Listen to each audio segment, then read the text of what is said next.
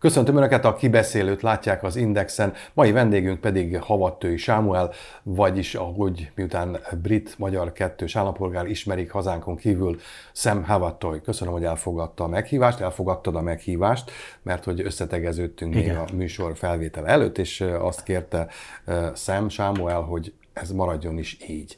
Egy nagyon furcsa életút a tied, mert hogy magyarként Londonban születtél 1952-ben, Viszont a család 1956-ban édesapád és édesanyád gondolt egyet, és hazajöttek a Rákosi diktatúra kellős közepén. Ezt hogy, ezt, ezt hogy lépték meg?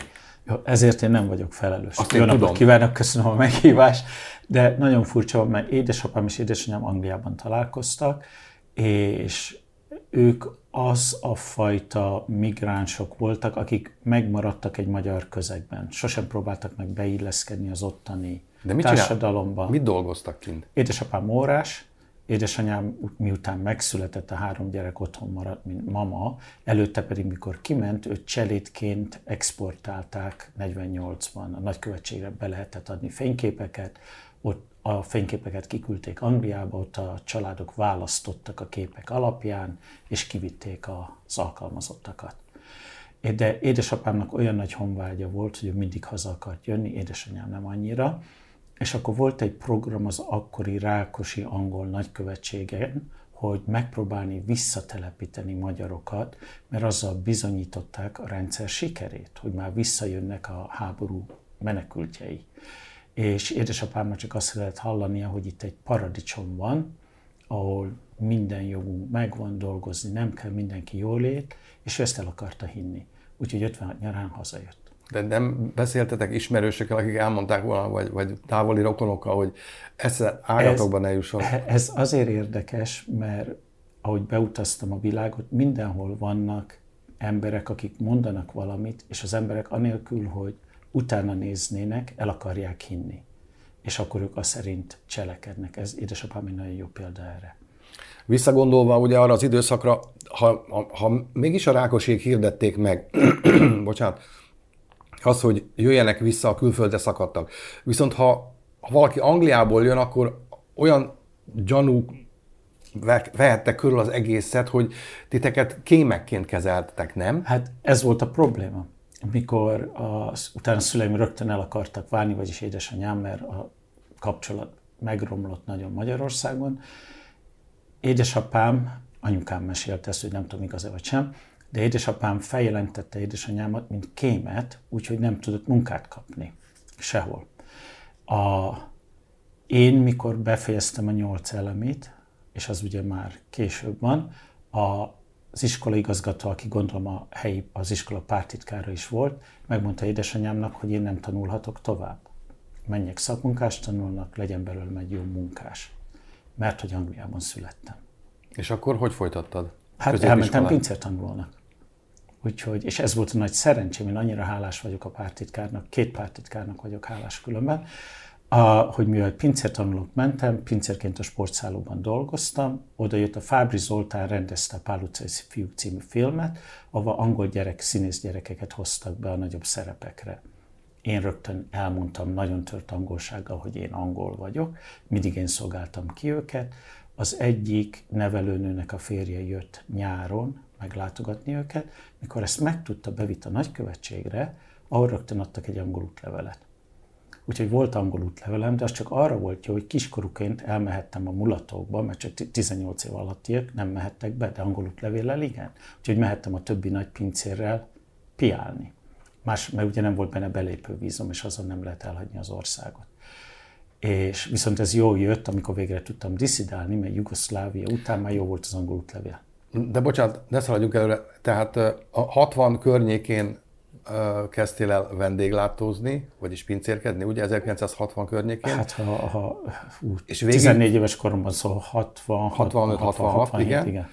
És akkor egész, egészen 1971-ig. 71-ig, igen. Addig nem is próbáltál kérni hivatalosan útlevelet? Minden Elhagyod? évben kértem, meghívóval, meghívó nélkül, turista, kint élt a keresztanyám, kint élt a nagynéném, küldték, ez a család, akikkel összebarátkoztam, küldtek, mindig elutasították. Mi több, kértem az angol állam, állampolgás, a magyar állampolgárságból való elbocsájtásomat.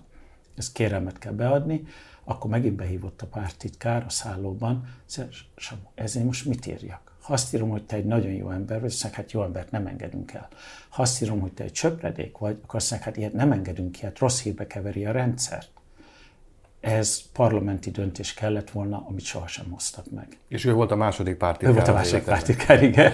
És így jutunk el 1971-ig, amikor gondoltál egy nagyot, hogy akkor talán délen a láncos kutya Tito országán keresztül Jugoszlávián át talán sikerül kilépni hát, a keleti blokkból. Igen, de ez se volt ennyire egyszerű, mert ugye én még belépő lapot sem kaphattam az útlevélbe Jugoszláviába, a, mivel hogy azt Angliában születtem.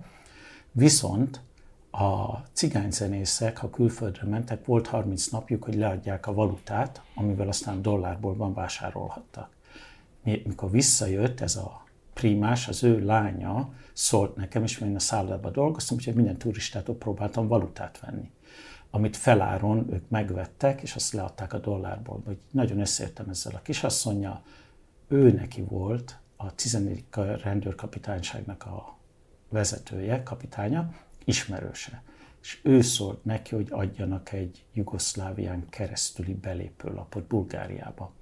Mikor bementem érte, a kapitány úgy adta át, ugye most láttalak utoljára. és így tudta, hogy miért adta. És így sikerült elhagynom az országot. És Jugoszlávián keresztül hova mentél? Olaszországba. Igen?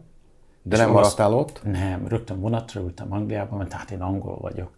Megnéztem a Hard Day's Night-ot, mikor bejött kb. tízszer, és ott döntöttem el, hogy én egy angol srác vagyok, és úgy kell élni, hogy ők élnek. Tehát a Beatles szögezett Beatles, igazán. Ott kezdődött a Beatles kapcsolat, igen. És akkor megérkeztél Londonba, akkor hát egyedül volt, egy milliós nagyvárosban? Hát, de a keresztanyám ott élt, igen. elmentem hozzá, becsöngettem, kinyitott az ajtó, szóval, mit csinálsz itt? Nekem úgy fáj a fejem most. Sose felejtem el. És akkor felhívtam ezt a nevelőnőt és a férjét, Mrs. Csár, ők rögtön eljöttek, értem magukhoz vettek, ott voltam két hétig, egész nap sírtam minden nap, miközben a Kovács Katit énekeltem, hogy most kéne abba hagyni, elfutni, elszaladni, mert két hétig hazajöttem volna, mert hivatalosan Bulgáriában vagyok. Lejárt a két hét, sírás abban marad, be kell illeszkedni. Úgyhogy elmentem cseléd, lakás, szakácsnak, egy francia tábornokhoz, bekezdődött a beilleszkedés. És mit, ez mennyi ideig tartott? Hát azt hiszem négy vagy öt hónapig voltam ott, mert az volt a feltétel, hogy járhatok angol tanulni, mert nem tudtam igazán angol, úgyhogy minden nap mentem angol iskolába, a francia intézetbe, mert ő szervezte meg, és ő különben a Concord légitársaságnak, akkor fejlesztették a Concord repülőgépet, annak volt a vezérigazgatója. És érdekes, mert öt vagy hat évvel később már repültem a Concordon.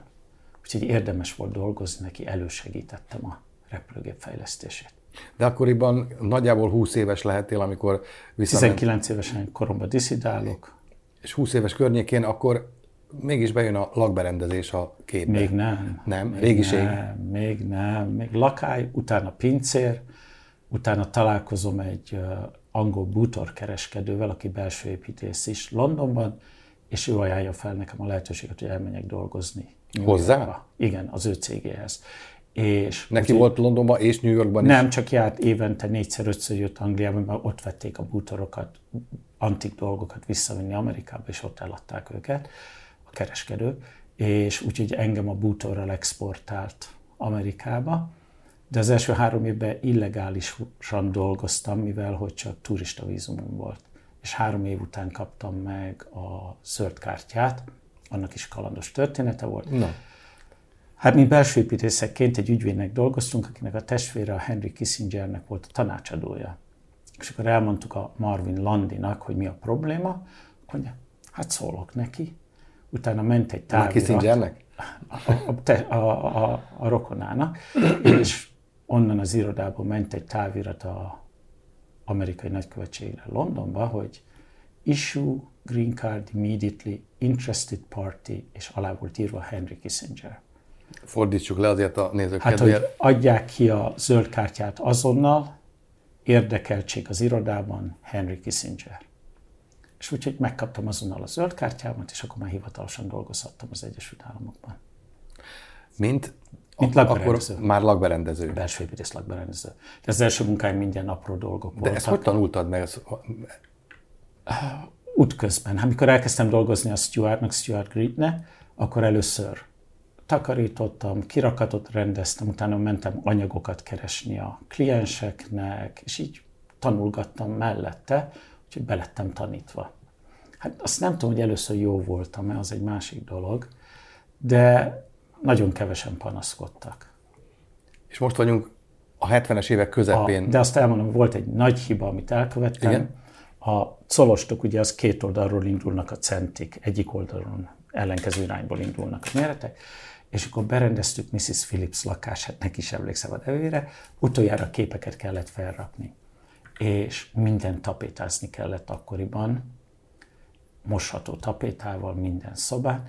Hát én fogtam a colostokot, megmértem, mindenhol egyforma magasságban kellettek, hogy legyenek a képek, de ebéd után mentem oda, és szerintem sokat ebédelhettem a pohárból, és néha megfordult a kezemben a colostok, úgyhogy a, még ugye egy kicsit feljebb, lejjebb, feljebb, lejjebb. Akkora botrány volt belőlem, ugye, hát tönkretett, lukak lettek a tapétában, az új tapétában. De ez volt a legnagyobb probléma, amit elkövettem. Tehát összeszedted a tudást, ami szükséges volt igen. a lakberendezéshez, ellested a titkokat, a 70-es évek közepén járunk, majd pedig megnyitottad saját galériádat később. vettem, vettem egy házat New Yorkban, és abban nyitottam egy üzletet, igen. Hogy sikerült házat venni? Miközben mentünk bútorokat, jöttünk állandóan Angliába venni bútorokat, láttam egy apró picike kínai vázát, aminek ilyen halvány, szürke és kék színe van, egy nagyon szép szín, és elkezdtem vesz, ve, veszegetni őket, de olcsók, nem kerültek sok pénzbe, 100 dollár, jó, nem volt olcsó, de a több dologhoz képest nem volt drága, összegyűjtöttem 11-et. És egyszer a kirakatot rendeztem, egy japán szekrényt raktam be, és azokra rá, bevittem ezeket a kis vázákat, és rájuk raktam. És bejött valaki, azt mondja, őt érdekelnék a vázák, mondom, nem, nem, az kirakati dísz, nem eladom, de őt érdekli, meg szeretné venni. A végén rábeszélt, van az az áramért eladó volt, és az elég volt arra, hogy az előleget lefizessem a házra. És ki volt az, aki megvette? Hó, halvány gőzöm sincs. De akkor gondolom, Egy gyűjtő. Egy gyűjtő. Ha. És akkor ebből indult el a Havattői Galéria. Volt egyfajta speciális irány, amit te szerettél volna követni? eladni, eladni, eladni, jól keresni. Én volt egy motto, amikor kimentem az Egyes Államokba, hogy és ez egy képes lap volt, onnan loptam le, egy majom vakaródzik, és mondja, hogy voltam már szegény, voltam már gazdag, gazdagnak lenni jobb. És ez úgy beívódott belém, és ezt gondolom, ez, ez egy nagy igazság, hát Magyarországon a pince, víz nélkül, villany nélkül, ajtón aludni, Mi az, hogy ajtón aludni Magyarországon? amikor uh, me, jó, szüleim elválnak, apám intézetbe ad bennünket, anyám megpróbál kivenni minket az int, mert akkor kommunizmus alatt fiúk hat év fölött apához kerülnek. Lányok anyához, így volt eldöntve, nem az, hogy kinek van igaza. Meg az is lehet, hogy közben játszott, hogy édesanyám kémnek számított a apám feljelentése alapján, és apámnak nem kellettünk, ő intézetbe adott minket.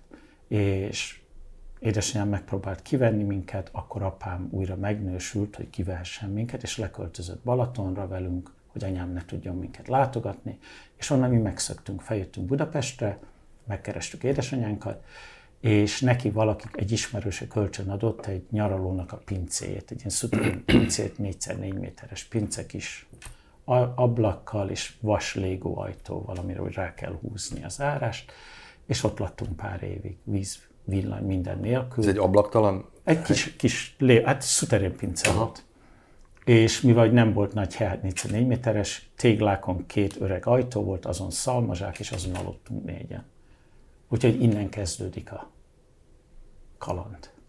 És akkor most vissza megint New Yorkba. Vissza New Yorkba, és úgyhogy, nagyon azt akartam, hogy ne így éljek, hogy ezt már megpróbáltam. Úgyhogy mindent úgy csináltam, hogy sikeres legyek. Úgyhogy azt árultam, ami kellett a vevőnek. És akkor itt jön az a pont, hogy egyszer bejön egy furcsa házas pár a galériába, Hát ez a másik üzletben volt, de igen, bejön a, a Madison Avenue-n, bejön az, amit a, amire a Stuart megtanított, hogy sose nézd, aki bejön, csak a cipőjét. Miért? Hát ez még a 70-es évek, akkor még a tornacipő nem volt elfogadott dolog, mint cipő, és hát mindegy, hogy öltözik egy ember, a cipője, ha valaki jómódú, az egy elegáns tárgy, úgyhogy lehet farmerben, lehet hétvégén nincs öltönyben, de a cipő az mindig jó minőségű. Úgyhogy a cipőt megnézem, és onnan kezd felfele nézni. Ez volt az ő szisztémája. Hát bejött három ember, ott se cipő, se kalap, úgyhogy én nem nagyon figyeltem oda, amíg a velünk dolgozó hölgy Joanna Green azt nem mondta, de Sam, ez a John meg a Joko, mondom, úristen. És akkor már nagyon udvarias lettem. És így kezdődött a kaland. És mit akartak? Része. A kirakatba kitettem két Art széket, ami egyiptomi stílusban volt, amit a 20-as években, mikor Tutankhamen sírját kinyitották, találtak bútot, és elkezdték utánozni az olaszok, másolni. És az a 20-as évek fura Art volt, és nekik nagyon tetszett. Én természetesen mondtam, hogy nem szabad itt dönteni, én leszállítom, oda viszem, berakjuk, megnézzük, hogy jó-e, és ha igen, akkor döntsenek. Na, ez egy szabály volt, mert ha az ember már bekerült a házba, akkor láttam, mi másra van szükség. És ugye ez csak a belépő, és utána, hogy mit tesz az ember, azután onnan kezdődik a siker. Milyen kapcsolatba kerültél te John Lennonnal és Yoko Ono-val? Hát furcsán kezdődött, mert a felső szinten a John meglátott egy indiai sakkészletet, elefántcsontból faragva, akkor még ez nem számított problémának. De ugye az indiaiak mindig az egyik oldalt natúr fehér szín hagyták, a másikat vagy zöld, vagy piros színűre festették. És suttogva hívott, hogy jöjj, azt mondja, ki tudod fehéríteni a pirosakat? Hát ez, ez az ember bolond, hát ez egy antik. De mondja, persze, semmi gond. És azt mondja, jó, majd és akkor félrement, leírt valamit, ezt vést bele, és ha kész van, szóljál. Ez a Jokornak a híres Played by Trust fehér saknak volt egy változat, amit ajándékba, én erről semmit, nem halványgőzöm se volt, hogy ez micsoda, megcsináltam. De bajba kerültem, mert amit ő írt, én úgy olvastam, hogy a gyerekektől a királynőnek, from the kids to the queen. De amit ő írt, az az volt, hogy from the king to the queen, a királytól a királynőnek. Én elolvastam, rosszul írtam be, és akkor jött az első telefonon, engem elküldött a John Lennon a fészkes fenébe. Volt ez többször, de ez volt az első. De leszállítottam a székeket, láttam, mi mindenre van ott szükség, minden, rám leginkább. Mi, mi mindenre van de aztán John elmondta, hogy a Joko, megvettek egy földszinti lakást, ami az iroda lesz a Jokónak. Ez a Dakota House Dakota házban, igen. Tehát nem volt bebútorozó, úgyhogy Joko a konyhából vezette az irodát. Ugye a konyhát úgy kell elképzelni, hogy 20 5 méteres, ugye, úgyhogy volt hely. De és akkor John mondta, hogy segítsen már, hogy lemenjen engem, úgy zavar, hogy ott fenn, és akkor elkezdtem. Én emlékeztem egy egyiptomi stílusú íróasztalra, ami Londonban volt, meg, még megvolt, megtaláltam, úgyhogy berendeztem az irodát, beköltözött, és utána jött a felső emelet, utána a tengerparti ház, utána a hegyekben a ház, utána Floridába, utána Virginiába. Végén öt házon dolgoztam egyszerre. Öt háza volt John Lennonnak és akkor Hét, de csak Hét. ötön dolgoztam egyszerre. És akkor... Azért én se tudok mindent egyszerre megtenni. És, hogy, és akkor ebből barátság, egyfajta barátság hát szövődött? A belső építészet az arról szól az Egyesült Államok, hogy össze kell barátkozni a klienseken, meg kell tudni, hogy hogy élnek mi az életstílusok, mire van igényük, mert vannak tervezők, akik a saját ízlésüket ráerőltetik a kliensre, és van belső építész, aki a kliens ízlését próbálja egy magasabb szintre emelni. Uh-huh. Úgyhogy ehhez barátság kell, vagy jó kapcsolat. De még, eh, ha jól emlékszem, akkor még karácsonyi ajándékot is Hát az ugye, Vettél. hogy mire van szükség, az úgy volt, hogy a John tőlem vett karácsonyi ajándékot a Jokonnak, a Joko tőlem a Johnnak, úgyhogy mikor a John megvette, John, azért még valami más is kéne, hogy vegye. Miért? Mondom, bíz meg bennem. Akkor végig gondolta, értette, hogy mire. Jó, Joko, akkor szerintem még valamit kéne, hogy vegyél a Johnnak. És a vége az volt, hogy nagyon sok mindent vettek egymásnak, és a mellettük volt egy üres lakás, a 71-es, és én ott csináltam nekik egy nagy karácsonyfát, Sean, Joko, John összes ajándékát becsomagoltam, oda beraktam, és a nagy meglepetés az volt, hogy a Jézuska oda érkezett meg, és vacsor után mindenki átment, és ott volt a karácsony. Azért ez így egyszerűbb. Hát egy igen, egy, én nagyon örültem neki, de mi történt? Ott volt a másik nagy probléma. Az egyik dolog, amit megvettünk a Johnnak, ez egy Wurlitzer volt, az a régi módi, hogy pénzt kell bedobni, ugye, és a lemezek leesnek. Karácsony napján, Joko, telefon, gyere, az, akkor nincs, még nincs mobiltelefon, csak városi, azonnal gyere. Mi baj, gyere, meglátod. Átmegyek, természetesen mentem, odaadja ilyen papírra, sárga papírra, csikokkal jegyzettem. Nézd meg, mit írt a John. Pirossal, piros betűk. Hú, uh, get rid of the Hungarian gulyás. Szabadulj meg a magyar gulyástól, ez egy csaló. A Wurlitzer nem működik. Hát ez kemény vád. Így. Hát én átmentem a másik lakásba. A probléma az volt, hogy a Johnnak volt egy gyűjteménye a 40-es éveki lemezek, a nagy angol énekesek, és azok kisebbek voltak, mint az amerikai új bakelit lemezek. Ugye a tű mindig a fémlapra esett, nem a lemezre. Úgyhogy nem velem volt a baj, hanem az ő lemezeivel. Elfogadta a magyarázatot? Mikor, ó, magyarázatról szó sem volt, csak mondtam, hogy miután én sem tudtam, hogy ez a probléma után kell, ez még kiderült, akkor utána nem beszéltünk róla, hanem barátságossá vált velem szembe, és úgy kezdődött, hogy elmegyünk kávézni, elmegyünk, mert és ami neki nagyon tetszett, hogy én egy angol, magyar kis migráns vagyok, amit ő valahogy párosította Liverpooli kis szegény menekült gyerekkel, mert Liverpoolból szerinte eljutni Londonig az körülbelül olyan nehéz volt, mint Budapestről eljutni Londonig. Amire mi nem gondolunk, mert a mi szemünkben az mind egyforma volt akkor. De John Lennon egy nehéz természetű figura volt? Ahol nem tudom, ezt miből gondolná bárki is. Ő volt a John Lennon. Hát igen, de... Úgyhogy ő nem nehéz természetű volt, amit ő akart, az úgy volt, és az jó volt. 1980. decemberében a Dakota ház előtt lelőtték John Lennont. Yoko Ono egyedül maradt. Gondolom ezt követően is megmaradt a barátság köztetek. Sőt, idővel ez át is alakult. Hát olyan furcsa volt, mert még mielőtt megtörtént volna ez a tragédia, már olyan szintre jutottunk, hogy néha azon vitatkoztak, hogy kinek vagyok a játéka, a bojtója, hogy most a Johnnal megyek el ebédelni, kávézni, sétálni, vagy a Jokoval megyek. És mondom, de hát vannak más klienseim, mennem kell dolgozni. Nem kell, nem kell. Mondom, de, de igen, kéne. És hogy múlt az idő, egyre kevesebb kliensem maradt, mert nem volt időre. Nem csak belső építész voltam, hanem barát, sétatárs. A, Amerikában volt egy olyan kifejezés, hogy a walker, és az egy olyan személy volt, aki ilyen híres emberekkel járt, mert ugye egyedül akkor még nem volt divat a testőr, a bodyguard, az a John halála után jön be, és voltak olyan személyek, akik hivatásosan szinte sétáltak ilyen emberekkel, akik barátok voltak, de mindig, ha hívták, tudtak menni, velük menni. Én a Jokot színházba vittem, a, most vicceltem erről, egyszer van egy picike kutyám, aki nagyon hangosan visít, és mondom, szinte, mintha még mindig vele élnék, mert mindig azt kell csinálnom, amit ő akar. Úgyhogy de ez már a baráti kapcsolat alatt is kezdett így kialakulni.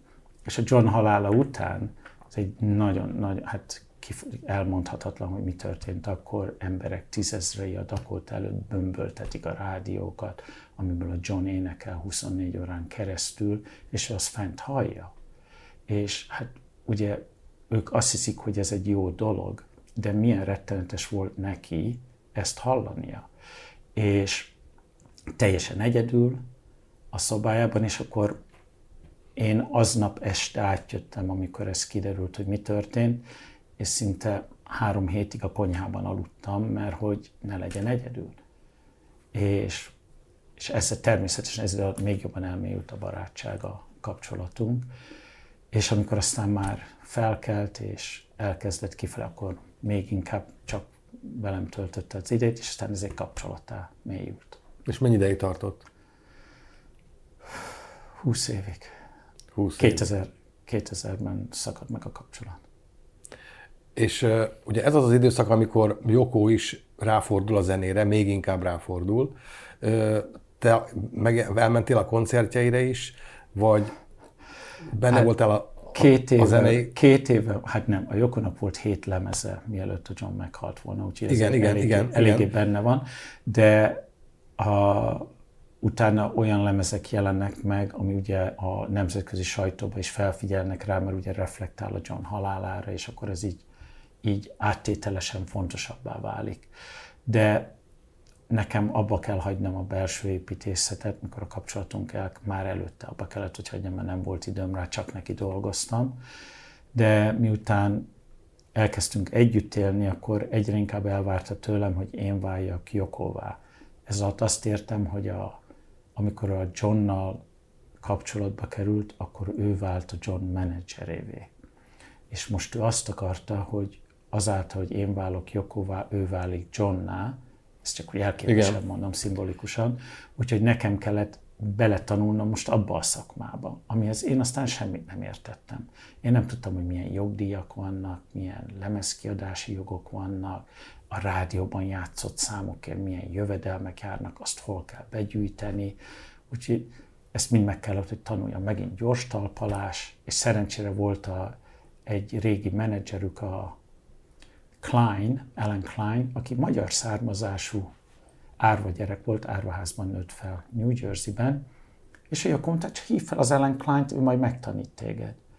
Én azt se tudtam, hogy ők úgy összevesztek, hogy tíz éve szóba se álltak egymással. Én felhívtam, hogy jött azonnal, az élettársa egy román hölgy volt, nagyon jó barátokká váltunk, a végén berendeztem a lakásukat, házukat, az irodájukat, mindent, hát barátságnak ez a lényege.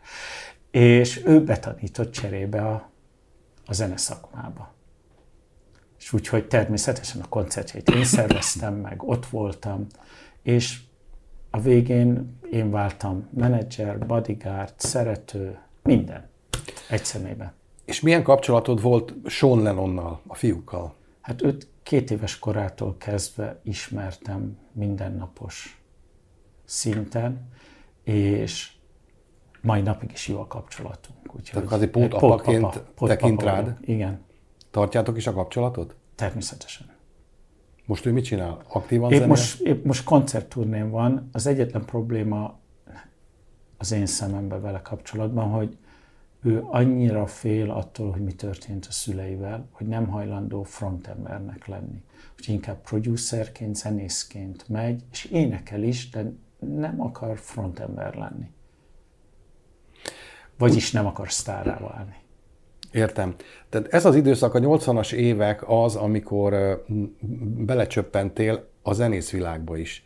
Tehát ugye Yoko ono kapcsolatán keresztül, a koncerteken keresztül a 80-as évek igen aktív amerikai, és ugye akkor már a világon elindult az új hullámos undergroundja, ami azért megmozgatta a zenei világot és a New Yorki szcénát is.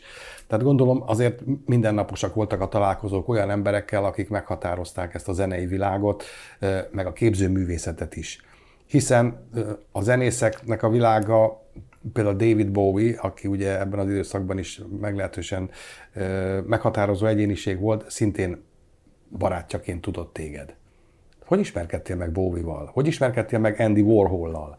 Akkor visszamegyünk egy lépést, ha szabad. Ugye a belső építészet Stuart Gritten keresztül gyors talpalás, megtanulom, zene, kortás művészet, jokon keresztül gyors talpalás, plusz a jokon keresztül a feminizmus, úgyhogy a modern világ. De én, mikor kérdezik tőlem, én a kapcsolatom jokol úgy mesélem el, hogy mivel nekem nem volt formális iskolai végzettségem semmiben sem, ő, mint az én egyetemi tanárom, professzorom jelent meg, és minden, amivel én váltam hosszú távon, vagy vagyok, azt arra ő, annak ő adta meg nekem az alapműveltségét. Úgyhogy művészet, zene, feminizmus, emberi jogok, azt mind tőle tanultam meg. Erre mindig rákérdeznek az emberek, de akkor miért szűnt meg a kapcsolat? Mire a válaszom mindig ugyanaz, minden diáknak le kell diplomáznia és a professzor arra büszke, hogy milyen útravalót adott a diáknak, és akkor neki kell bizonyítania. Úgyhogy azért ülök én most itt. De a zenészekkel kapcsolatban igen. Igen, fél mondat, Jokonóval még tartjátok a kapcsolatot? Hát ő már sajnos... 90 nincs, éves. Hát már sajnos ő már nincs olyan egészségügyi állapotban, egészségügyi állapotban, de a mi kapcsolatunk, ami még beszéltünk egymással, az úgy 2010 táján szűnt meg. Hm. És azóta nem. Értem. Akkor... De a zene, a, le, a kedvenc történetem, hogy egyszer ebben a 25-ös konyhában, ha ilyen zenebuli volt, ahol mi olyan lezser emberek vagyunk, az a konyhában volt, el kell képzelni, hogy vannak kanapék, ebédlőasztal, tévé, zene, minden ugyan egy, egy nagy stúdiónak számít, és aztán vannak a formális szobák. Oda jön egyszer David Bowie, Iggy Pop, Bob Dylan, Roberta Flack, Yoko, ah, mindegy, még, még, és Keith Haring, Andy Warhol, és a Keith Haring felé azt mondja, Samu, Sam, a, nem bánod, ha hozok magam le, elhozom a barátnőmet magammal? Most jelent meg egy lemeze, és nem is rossz, érdekes. Mondom, persze, mondom, de ki az? Azt hát a Madonna, nem tudom, hallottál-e róla. Mondom, Like a Virgin? Azt mondja, igen, ha persze, hozzad, itt annyian leszünk, olyan mindegy. Az összes személy, akit, akit megemlítettem, egyedül érkezett. Társak nélkül, akkor már voltak ugye bodyguard, testőrök, testőrök nélkül, ülünk a földön, a kanapén, nem férünk el mindegy. Egy helyen megérkezik a Madonna egy csapattal. Öt kísérő, őr, bejön, körülnéz, hogy hát hol az ő helye, hol a trón, mert ugye ő a Madonna, és így, darling, darling, van neked, tudsz nekem, adod? Mondom, ki a? és miután elment mindenki, hogy a Jakobban beszél, ez sokra fogja vinni. Ez már most tudja, hogy ő valaki. Más mindenki szerény volt. Uh, Andy Warhol volt az, aki végül is valamilyen módon átterelt téged a, a festészet felé is. Igaz ez, vagy csak Igen, részben? igen. Hát én már, én már a 70-es években elkezdtem festegetni, amikor kis munkákon dolgoztam belső építészetben, mert arra sose volt pénze a kisvevőnek, és mivel én rendezem a lakást, akkor úgy láttam, hogy milyen színvilágban mit szeretnek, már tudom, mit szeretnek, hogy akkor mindig, nem mindig, de néha-néha festettem egy kis képet. De mit, akvarelleket, vagy Akrilfestékkel, akril, ne, olaj, az túl nehéz és uh, mindig hosszú ővel írtam csak alá a nevemet. És ugye az én nevemben nincs ő, mert angol ABC-ben csak ó van, úgyhogy ez így tőlem távol áll. És akkor vittem, hogy találtam ezt a kis képet, és ez annyira illik ebbe a szobába, szín minden, és legtöbbnyire megvették, nagyon olcsó volt, nem került sokba, úgyhogy elkezdtem terjeszkedni a művészvilágban is. De mire már az Andy warhol találkozom, addigra már van egy szobám, egy kis műtermem, abban az üres lakásban, ahova a karácsonyi ajándékokat raktam, és már ezzel szórakozom, próbálkozom amatőr szinten, és akkor beszélgetünk, Andy meg tudja, hogy magyar vagyok, és, és akkor már kicsit többet beszélgettünk, és vele beszélgetni nagyon nehéz különben, mert ott a válasz mindig wow, wow, wow, egy kérdés, és akkor te beszélsz, ez volt az ő stílusa. És akkor mondta nekem, hogy te figyelj, miért nem tanulsz meg szitázni, az jobban illene hozzád. De nem látta, hogy mit festek, csak mivel, hogy ő szitázik. És az egyik mestere, a mester szitása kezdett egy ilyen szita tanfolyamot, és mondta, hív fel, és el is mentem, el is végeztem, és aztán évekkel később arra gondoltam, hogy most nekem akart segíteni. Warholnál végezted el? Ne, hát az ő, egyik, vagy? az ő egyik mestere, hát neki volt rengeteg ember, aki szitázott, és az egyik ilyen csinált egy stúdiót, ahol tanított. És utána idővel később azon gondolkodtam, most ő nekem akart segíteni, vagy a mesterének akar diákot találni.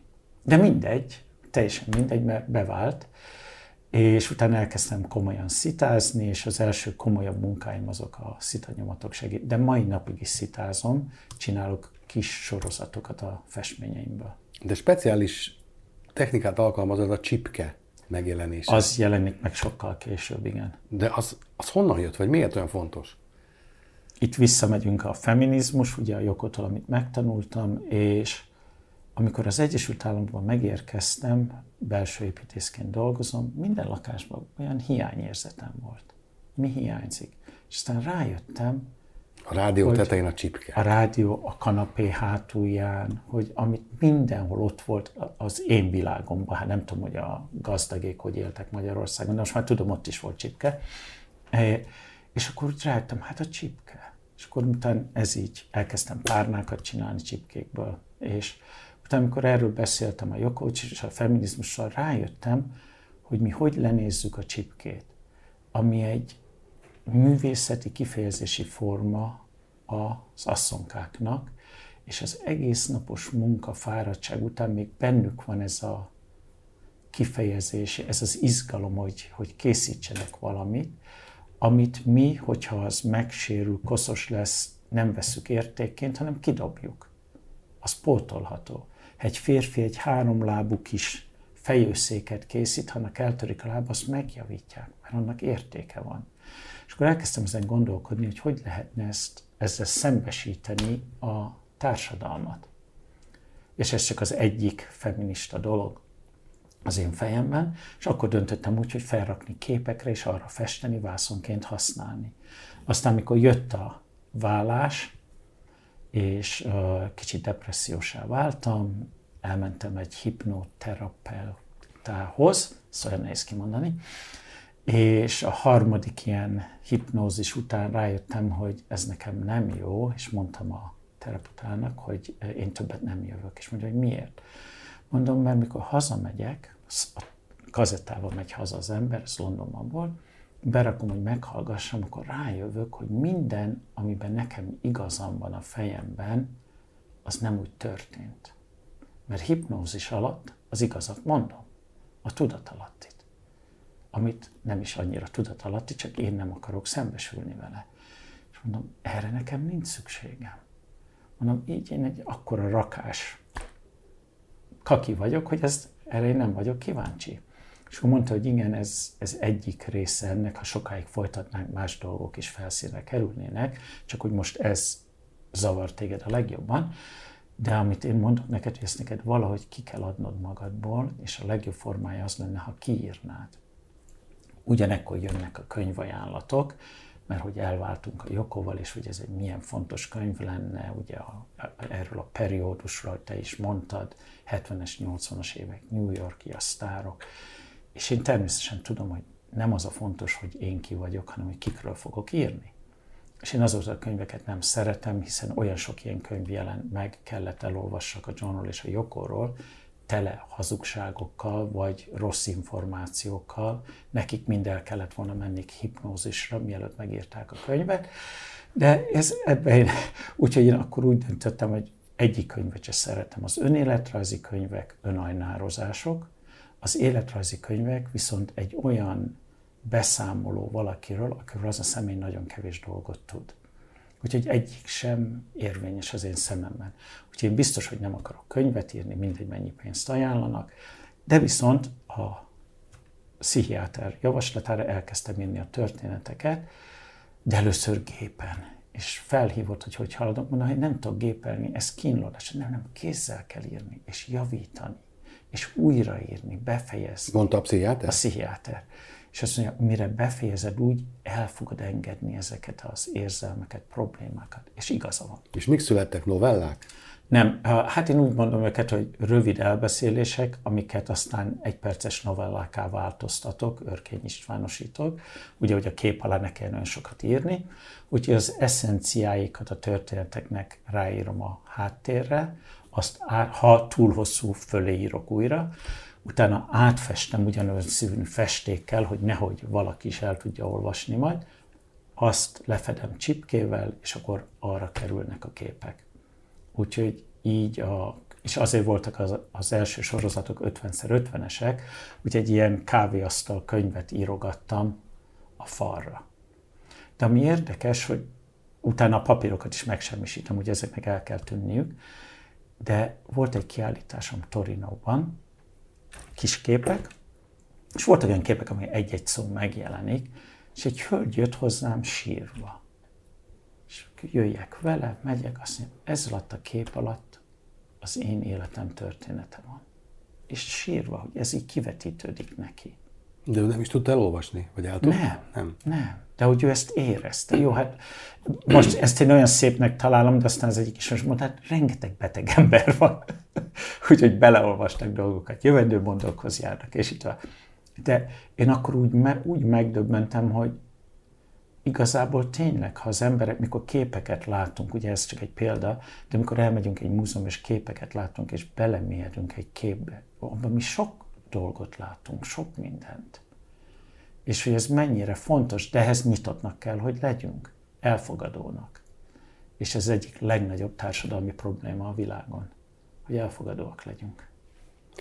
Nem szeretek ugrálni, de az előbb túlléptünk rajta, de szeretnék visszakanyarodni még David Bowiehoz egy kérdés erejéig, hogy Bowie-val hogy ismerkedtetek meg, vagy milyen kapcsolatod volt Ó, hát ez mindenkivel ez úgy volt, jöttek, mentek, mindenki, ez, mi egy, a New Yorkot úgy kell elképzelni, a, a mi világunkat akkor, hogy mivel hogy ott élünk, mindenki, mindenki szeretne tiszteletét, hódolatát leadni a Jokonak, részvétet kívánni, barátságot kinyilvánítani, megváltozott a helyzete, ugye most ő a, az özvegy idézőjelben, és úgyhogy olyan emberek, akik azelőtt nem igen keresték a kapcsolatot, most keresik, mert ez nekik is jó. Ugye beszélünk, public, itt vagyunk, publicitás. és úgyhogy e, volt sok olyan, ami annyira felszínes volt, és volt olyan, ami elmélyült és barátságá vált, és az egyik ilyen az a David Bowie. Úgyhogy az esküvére is elmentünk az imánnal. És az érdekes az volt, ugye az ő nagy lemez, ami sikeres lett, több millió számban lett eladva, az a Let's Dance. És utálta a lemezt. Hogy ő azzal eladta magát. Pedig az nem egy rossz lemez hát, szerint. Hát, bár hogyha saját maga művészi megítélését gondolok, hogy akkor ugye rengeteg szakasza volt az életének, ahol mindig másféle stílust követett. Értem. De Bobby volt Magyarországon is.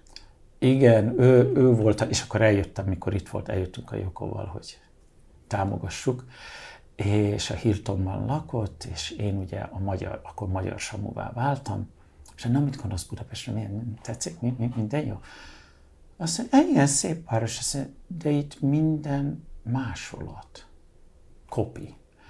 Mondom, miről beszélsz? Azt mondja, itt vagyok a Hiltonban, kimegyek a várba, és akkor a tolmács fordítja nekem, hogy, hogy ez milyen szép ez az épület, és akkor elolvassák a táblát, műemlék. Ennek a háznak a helyén a 16. században állt, és neki ez tűnt fel. Nekem ez soha nem tűnt fel, kiolvas el azokat a táblákat. Műemlék, műemlék, műemlék, el van intézve. És azt mondja, de hát még a Mátyás templom is. Mondom, mi bajod van a Mátyás templommal? Hát azt mondja, gótikus stílusban épült épület. Hát te még a szálkán. Nem mindegy. Említetted, hogy Jokónóval jöttetek akkor Budapestre. Mikor jöttél vissza először Magyarországra? Uff, 76-ban. Próbáltam, próbáltam nagyon hazajönni, hát az egész család itthon volt, és valaki mondta, hogy a, a kanadai nagykövet pénzért ad vízumot. És ugye nekem volt angol útlevelem. Rögtön felmentem, elmentem. Igen, 76-ban volt, mert a 20. évfordulói volt akkor az ellenforradalomnak, ami ugye ma a forradalom. És a nagykövet mondta, de hát mikor jöttél el, mondom, hogy mikor, azt mondja, de hát csendes amnestia volt, kapsz vízumot, ha kérsz, és mehetsz. Én rögtön rá egy hétre repülőre ültem, jöttem, de azt elfelejtettem mondani, hogy a határon nem adnak vízumot. Csak kint lehet Kint a nagykövetségen kell kérni. Ja, másoknak adnak, de ilyeneknek nem, a szökevényeknek nem. Megérkeztem, nem engedtek be, bezártak a reptéren, reggel deportáltak az első gépen Párizsba. Ott bemehettem a nagykövetségre, belerakták a vízumot, a délutáni géppel visszajöhettem. Hm. Ez egy kalandos élet. És ezt követően a rendszerváltás környékén? Igazából nem tudom, hogy 80 vagy 82-ben, de mondjuk azt, hogy 82-ben jöttünk Magyarországra először. És ez azért volt érdekes, hogy akkor ugye testőrök, minden, úgyhogy felhívtam a nagykövetséget. A Varsói nagykövet, amin a Washingtoni nagykövetsége mondták, hogy nem lehet fegyveres őröknek beérkezni Magyarországra, de nem kell, mert fogják biztosítani. Hát megnyugodtam, de mi testőrt soha nem láttunk, nem, nem tűnt fel nekem, hogy minket követnek, de ami érdekes volt, a Hiltonban laktunk, első alkalommal a Hiltonban laktunk, és a liftnél mindig álltak ilyen kék költönyös, nylon inges úri emberek, mikor jöttünk, mentünk, és hogy mentünk a liftfelők, mindig arrább mentek, ha egy idő után rájöttem, hogy a nylon az az egyenruha, és egyszer mi összeszólalkoztunk a lakosztályunkban, utána termés, természetes, elmentünk vissza, és amikor jöttünk vissza, a mellettünk lévő ajtó nyitva volt, ahol az a nagy magnó, a tekercses magnó volt, és két ember, és akkor látták, hogy rögtön bezárták az ajtót, és akkor rájöttünk, hogy minden rögzítve volt. Némi megfigyelés. És akkor a Joko elkezd nevetni, azt mondja, figyelj, kérd már el tőlük a délelőtti szalagot, mert kinek volt igaza, amikor veszekedtünk. Természetesen nem kértem, mert nem lehetett, de hogy mennyire követtek minket, az abból derült ki, hogy Halászbástyán volt egy étterem, üljünk be, gyönyörű panoráma, eszünk valamit, zárva vagyunk, nem lehet bejönni. Jó, mentünk tovább, egyszer csak fut utánunk az egyik pincér, hogy már kinyitottunk, jöjjenek vissza. Úgyhogy követtek minket és intézkedtek. A sajtó teljesen távol volt tartva, nem lehet, mondtuk, hogy, mondtam, hogy nem, mert ez diszkrét, ugye senki nem tudja, hogy mi kapcsolatban vagyunk, hogy ezt nem lehet nyilvánosan, és nem volt.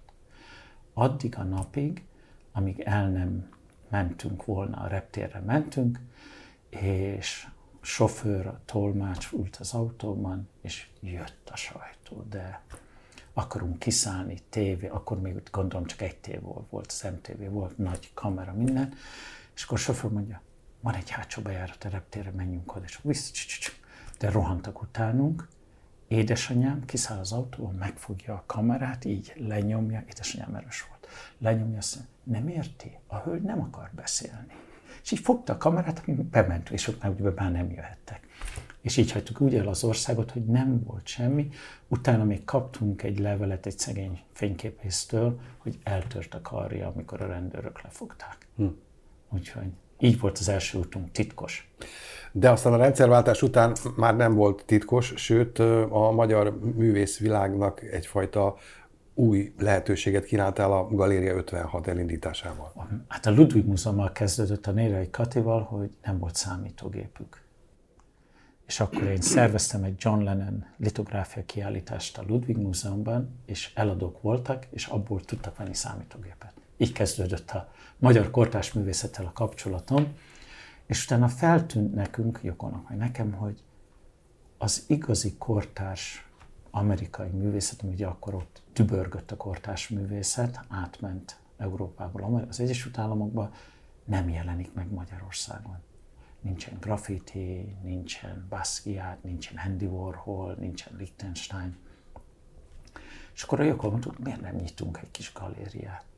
És akkor Joko elnevezte Galéria 56-nak, ami alatt azt értette, hogy forradalom a művészetben, és egy kis 40 négyzetméteres galériát a Falkmics utcában nyitottunk, tehát igazából ez egy kulturális intézmény volt, mert semmi nem volt eladó. És azt hiszem, hogy az első kiállítás két Herring volt, és aztán jöttek a többiek. Basquiattól, Saul Louis-ig, mind, amik, amik érdekesének számítottak akkor. És ugye a másik apropó, amiért beszélgetünk, az az, hogy június 22-én a Nemzeti Múzeumban nyílik egy újabb kiállításod, méghozzá omázs, kulturális menekültek, kulturális migránsok címmel. Ahol 11 kép lesz látható, amelyeket te újra festettél, vagy amelyeket festettél, de te átdolgoztál. Mi ezeknek az érdekessége? A, hát az elmú, az én életemen keresztül e, ezen a dolgon sokat gondolkodtam, hogy milyen is lehet migránsnak vagy menekültnek lenni, vagy azzá válni. Mert az én életemben én Angliában születtem, Magyarországra, mint egy kis angol migráns érkezem, annak ellenére, hogy magyar vagyok, ugye, de én Angliában születtem, úgyhogy angol is. Innen 15 év után diszidálok, menekültként érkezem meg Angliába, onnan, mint gazdasági migráns menekült érkezem meg az Egyesült Államokba, ahol 28 évig élek, egy idő után befogadott vagyok, és utána folytatódik az Európába való visszajövetel, Svájc, Olaszország, aztán újra Magyarország. Úgyhogy az én művészetem, ha belegondolok, ez ennek az utazásnak az ötvözete. A különböző kultúrák, amiket magamba szívtam, ahogy gyors talpalóként megtanultam, és aztán azt, hogyan tudtam a vászonra felvinni, kifejezni magamat. És, ezek, ez a, és hogy ez a, a mai világban ez az utazás egy hatalmas problémává vált. Nem, most nem csak a művészekről beszélek, hanem az, állam, az átlag emberekről is, ami a 20-as évek Európájában teljesen elfogadott volt, hogy két millió olasz elmehetett az Egyesült Államokba, egy millió magyar, három millió ír, és így tovább, és így tovább, az semmi problémát nem okozott senkinek, viszont manapság az Egyesült Államok nem ilyen befogadó. Most már nem szabad menni, nem engedünk be, majd mi eldöntjük, hogy ki jön be. És ugyanez a probléma merül fel mindenhol a világon. És arra gondoltam, hogy én, mint ebbe a csapatba tartozó egyik ember, ha újra dolgozom ennek a 11 művésznek a műveit, és kiállítjuk egy bizonyos formában, amiről majd beszélünk, és mellé oda tesszük az ő életük történetét, mert az átlag múzeumba járó ember tudja, hogy ki a Picasso.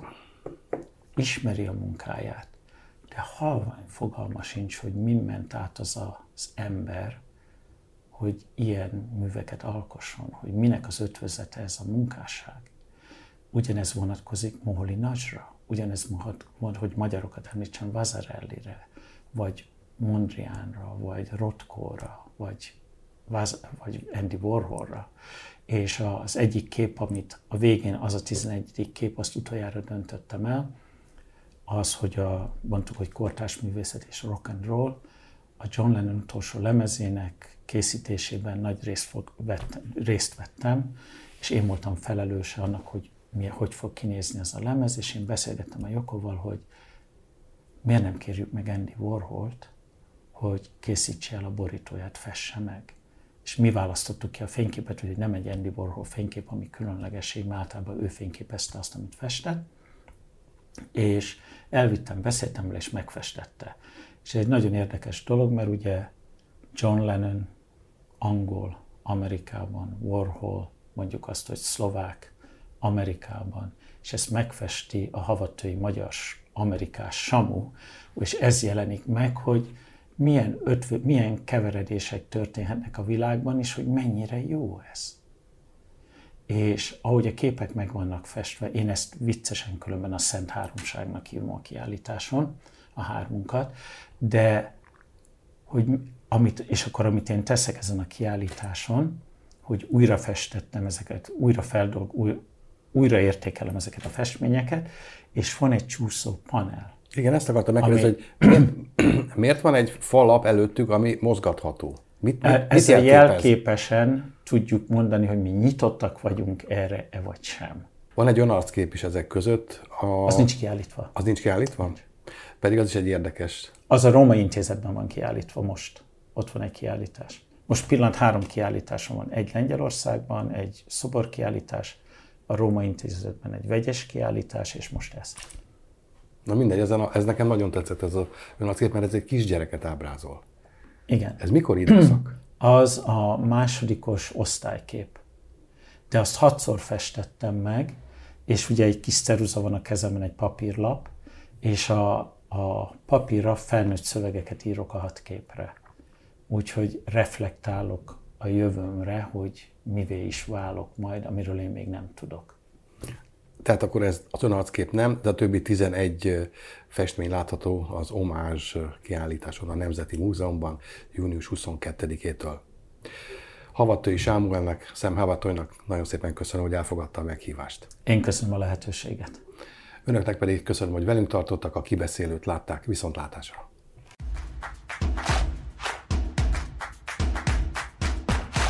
A műsor a Béton partnere.